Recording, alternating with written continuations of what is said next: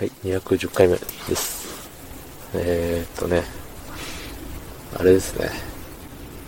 予定とは、なかなか予定通りにならないものでして、うん。今日はね、4時に帰る予定だったんですよ。仕事を終えて。うん。あわよくば3時に帰ろうかな、ぐらいの感じだったのにもかかわらず、蓋を開けてみると、どうでしょう。ただいまの時刻は21時53分。ねえ。いや、ありがたいですね。こんなにも仕事があるなんて。ねえ。うん。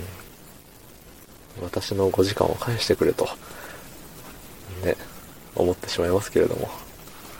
まあ、そんな時はね、コメントを読むに限るんですよね。うん。えー、202回目の弱点ゆらゆらっていう回のコメントですね。はい。ラジオネーム、コーヒー飲み子。えー、地震は怖い。わかるぞ。ジェットコースターに乗りまくって三半規管が壊れた後にバスや電車乗った時の揺れ具合も苦手です。わかるかな？あとコラボは気が向いたら呼んでね。えー、ちなみに、参加する側になれば配信数はカウントされないはずだよ、つって、ね、ありがとうございます。うん、地震はね、怖いんですよ。うん、人類はなすすべもなく、ただ揺られるだけなんで、ね。いや、本当に、全建物がね、あの、地面から0.1ミリでもね、浮いていればいいんですけどね。なんか地震を感知するというか、なんだっけ？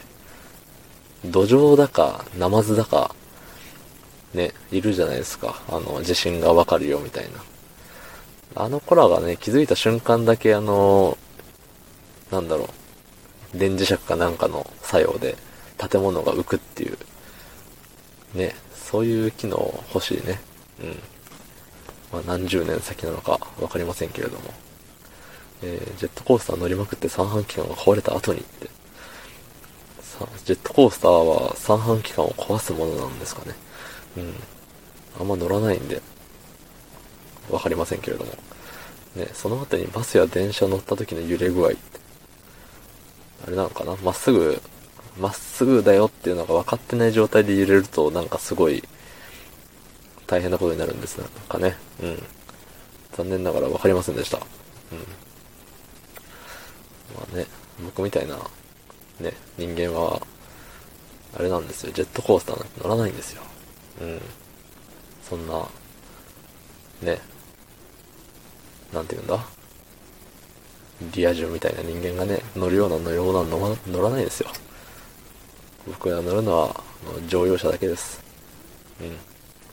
電車も、そうですね、乗ってないですね。ジェットコースターね。乗りたいとも思わないですよね。乗れないわけじゃないけど、乗りたいと思わないし、テーマパークに行きたいと思わないし、そもそも外に出たいと思わないっていう、もう、ね。ダメですね。いや、いいんです。そういう人がいるから、みんなはジェットコースターに乗れるんです。うん。みんなが乗りたいって言ってたら、ね、順番の、順番？ジェットコースターの取り合いでね、乗れない人が出ちゃいますからね。僕みたいに乗らない人がいることによって、みんなはジェットコースターを楽しめてるわけですよ。うん。ね、よくわかりませんけれども。えー、コラボは、あれなんですかね。参加する側になるとカウントされない。ということは、何自分の画面に出てこないとかなのかな出てくるのかなまあでもあの、投稿数が変わらないっていうことかな。うん。それはね、なかなかいい話を聞きましたね。うん。あとは、あの、あれです。時間の問題ですね。あの、ね。相手が、相手の時間に合わせれるか、相手が私に合わせれるか。うん。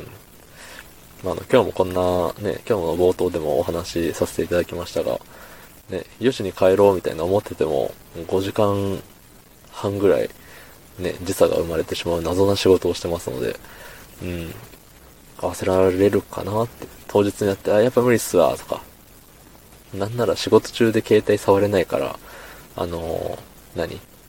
時間になってもあいつ来んし、みたいな。そういうね、あのー、非常識なことをしてしまいそうで、怖いですね。うん。かといってね、休みの日にって言っても、あのー、なんだろう。ね。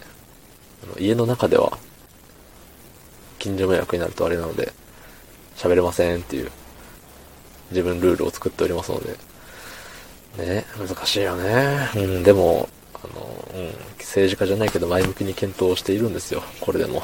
うん。誰かと喋ってみるのはいかがかなって、うん、思っております。はい。また機会があれば、どうぞよろしくお願いします。えー、昨日の配信を聞いてくれた方、いいねを押してくれた方、ありがとうございます。明日もお願いします。ありがとうございました。